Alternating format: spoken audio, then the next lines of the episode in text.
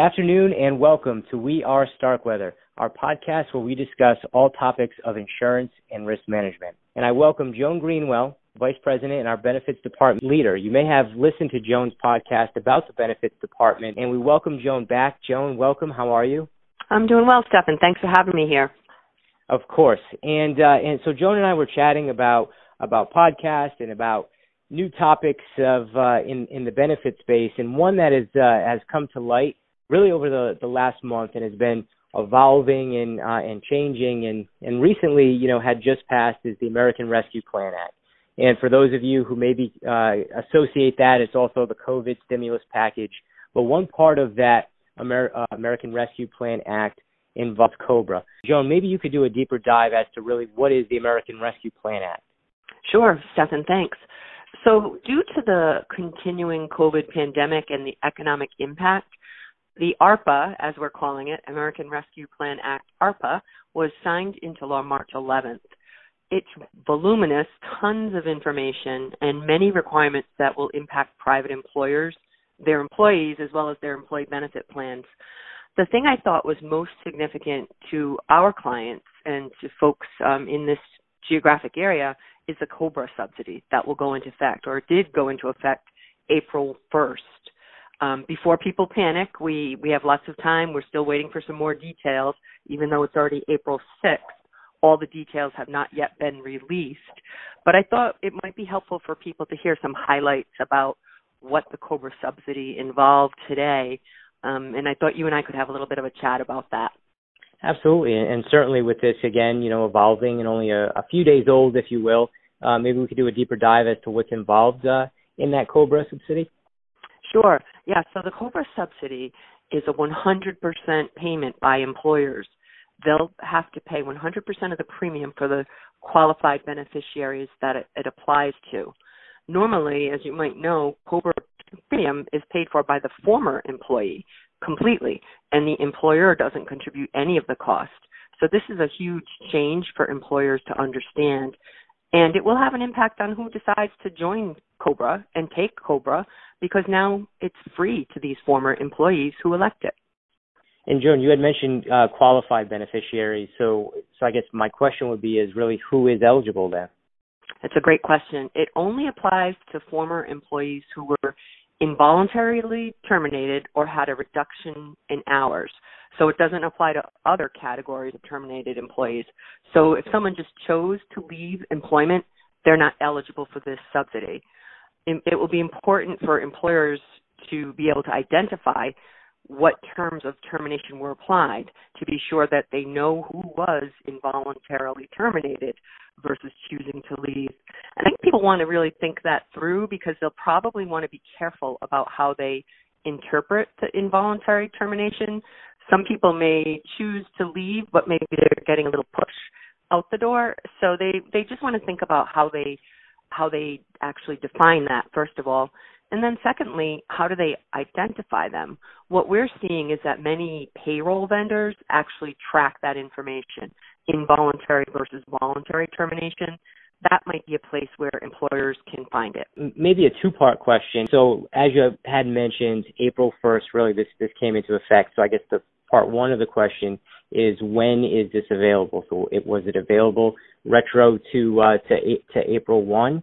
And um, and is there any certain time frame that you had to be an employee to be eligible for this?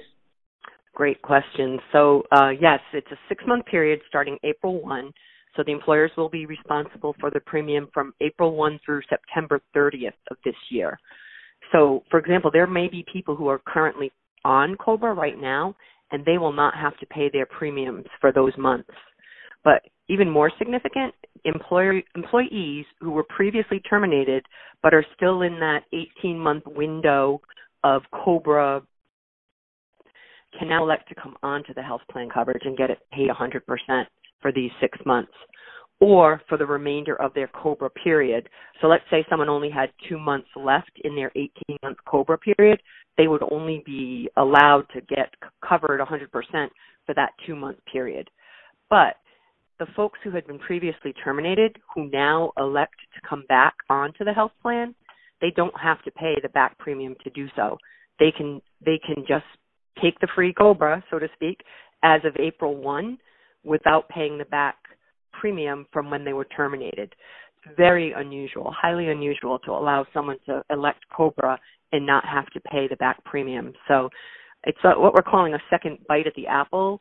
Folks who decided they didn't want to elect Cobra, maybe because of the cost, can now decide to do so because now it's affordable. It makes you wonder if folks will say, oh, gee, I've been putting off that particular service I need. Let me take advantage of this now and have that surgical procedure or have whatever they might need done. So it could have a downstream effect on clients' claims as well. Something we're watching closely. And, and really interesting too, because I, I guess if if you're an employer, I mean, this is this is something new that you kind of have to adapt and and change as well.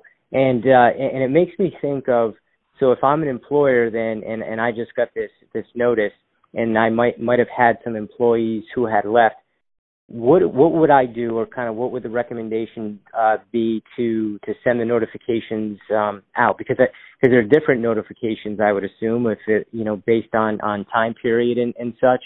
Yeah, you're absolutely right, Stefan. It's a little bit different, and there's definite notice requirements. The the sort of tricky part is we're still waiting for the model notices to be released, and they should be released any time now. And we're waiting for more guidance as well um, from the Department of Labor. So employees or I'm sorry, employers are kind of on hold right now because they don't have the information they need to notify these former employees. So once we, you know, again, we're watching it closely and once we have the model notices and the further guidance with more details about what we have to do, um, we'll be letting all of our clients know for sure um, what they need to do. And here's a sample of the notice and the the thing I would let um, employers know is they could begin to pull the lists of the former employees they need to notify to at least be prepared once the notices are released. We we do have some time because the notices must be provided by May 31st.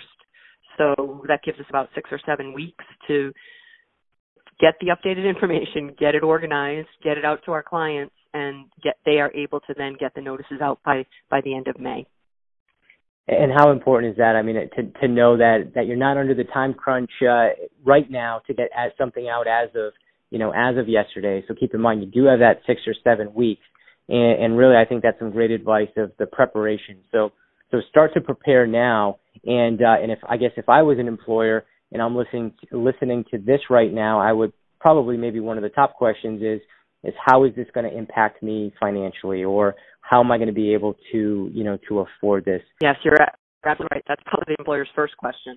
Um, so there's a provision in in the law that lets employers recover the premiums with a payroll tax credit.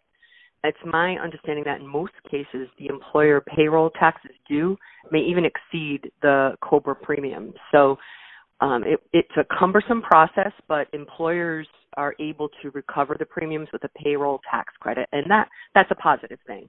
Well, and, and Joan, I know we're we're coming short on our update, so packing in a, a lot of information in a in a short window or time frame. Um, so I, I one, I appreciate you jumping on the call to to give this update today. But what I wanted to share with the audience today is that whether it's Joan, whether it's one of our uh, trusted advisors through our benefits department, you can by all means reach out via phone, via email, via our website, and contact them with any questions. But also, too, uh, Joan, I believe you have a, a, webinar coming up in a, in a few weeks that's going to do a deeper dive into uh, into this topic. Correct? That's right. We have a webinar coming up on April 22nd, and by then the model notices will have been released, and hopefully more guidance as well. And then we'll have more specific information to share on what employers need to and when we're happy to guide them through it. We hope they can attend the webinar. Um, just reach out to one of us. We'll be glad to get that information to you. Once again, thank you all. And this is We Are Starkweather.